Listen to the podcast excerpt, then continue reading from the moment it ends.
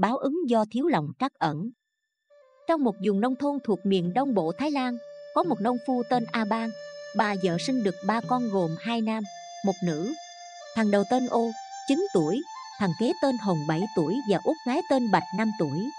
Hôm nọ, vợ chồng a bang đến dự lễ nơi nhà một người bà con, bỏ ba đứa nhỏ ở nhà. Nơi chúng ngụ là căn phòng bằng gỗ xây theo kiểu thái. Cạnh phòng có chất một đống rơm khô ngoài ra còn có một ống máng xối hình chữ thập để hứng nước mưa và một hàng lưu dùng chứa nước uống. Nhà ở các hộ nông dân nơi đây xây cách nhau rất xa phân bố rải rác trong điền viên hôm đó, căn phòng gỗ đột nhiên bốc cháy. Láng giềng ở xa chỉ nhìn thấy khói đen bốc cao, lửa dây kính nhà cả tòa nhà gỗ chẳng mấy chốc bị thiêu trụi. Ba đứa trẻ trong nhà do cổng khóa kín không thể chạy đi đâu nghĩ là nước trì lửa, thằng ô lần lượt bồng hai em đem bỏ vào hai cái lu to đầy nước và đậy nắp lại. Sau đó nó cũng nhảy vào một cái lu khác để tránh lửa. Lúc láng giềng và nhân viên cứu lửa chạy đến thi cả tòa nhà gỗ và bốn đống rơm cũng cháy trụi, còn thiêu chết một con bò bị cột, nhưng không thấy dấu vết trẻ con đâu. Mọi người đều cho rằng chúng đã chạy thoát cả rồi. Khi vợ chồng a ban về, họ cũng hoảng loạn tìm con, đến tối mò cũng không tìm ra được. Sáng hôm sau một người bà con tên là lân ba cũng tới phụ tìm các trẻ. Giống như có biết trước, ông vội chạy đến lu nước. Dỡ nắp ra thì kinh ngạc hét to. Giờ chồng a ban nghe tiếng kêu, vội chạy đến xem, thì thấy thi thể của thằng ô, đứa con trai đầu. Luân bao lại mở tiếp các lu kia, thì lần lượt phát hiện ra xác của hồng và bạch. Lúc này hai vợ chồng quá đau lòng, ngã xuống ngất xỉu. Báo chí và đài truyền hình đều đăng tin thương tâm này. Lúc đó ký giả đài truyền hình phỏng vấn hỏi luân bao vì sao biết ba đứa trẻ chết trong lu luân bao đáp, đêm hôm lửa phát cháy, ông đang ngủ nơi nhà mình bỗng mơ thấy cảnh mọi người đều chạy đi tìm các cháu. Bỗng dưng thấy một lão già chưa từng quen biết, râu trắng dài tới ngực, bảo ông, bầy cá ở trong lu nước. Tỉnh dậy ông thấy rất kỳ, bèn dội vàng chạy sang nhà a ban nhào tới dở lu xem thử, không ngờ thi thể các bé ở trong đó. Nghe đến đây a ban hét to một tiếng, rồi ngất xỉu trên đất khi được cấp cứu tỉnh lại, đôi mắt ông như vô hồn, nhìn ngây dại về xác ba đứa con và lẩm bẩm nói, báo ứng báo ứng mà, mọi người đều nghĩ ông thương tâm quá độ, thần trí mê muội, không dám hỏi gì.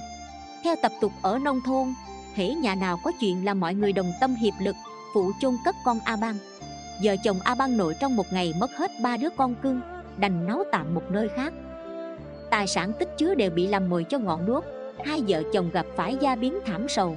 Họ thấm thía lý vô thường buồn vui ly hợp ở nhân gian nên không chút do dự đồng xin xuất gia. Ai cũng hiểu và cảm thông cho họ, nhưng mọi người đều thắc mắc khi nghe a bang luôn mồm nói báo ứng.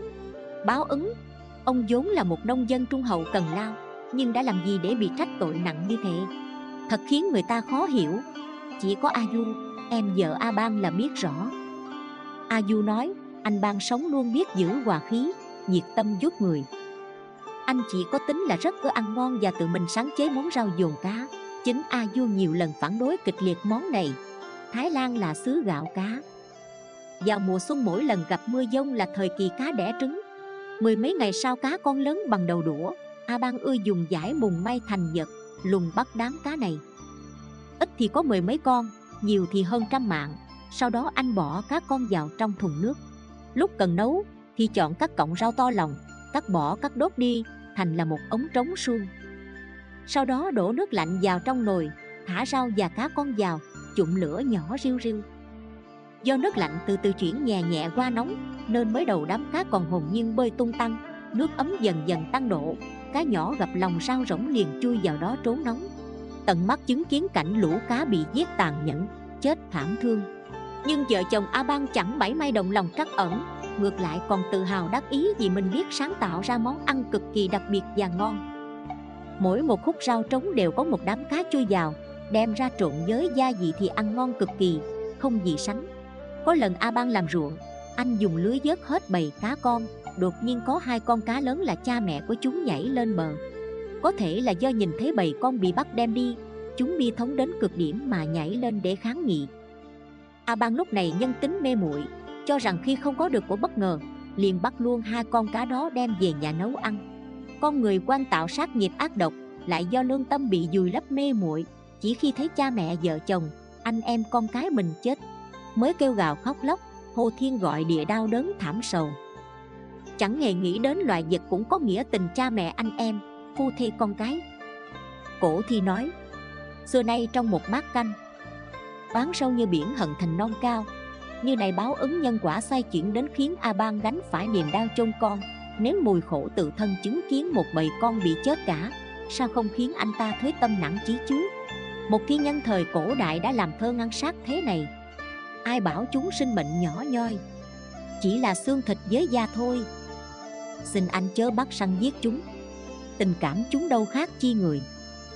Nhân loại hàng ngày đều tự làm tăng thêm nghiệt sát oan trái khi chúng ta bệnh nằm tại y viện hay trên bàn mổ, ngay khi đó chúng ta có thầm tự vấn, có tự hỏi rằng cả đời mình đã từng ăn bao nhiêu con gà, bao nhiêu con vịt, bao nhiêu heo, bao nhiêu bò, bao nhiêu loài đã tán mạng vào bụng chúng ta chưa?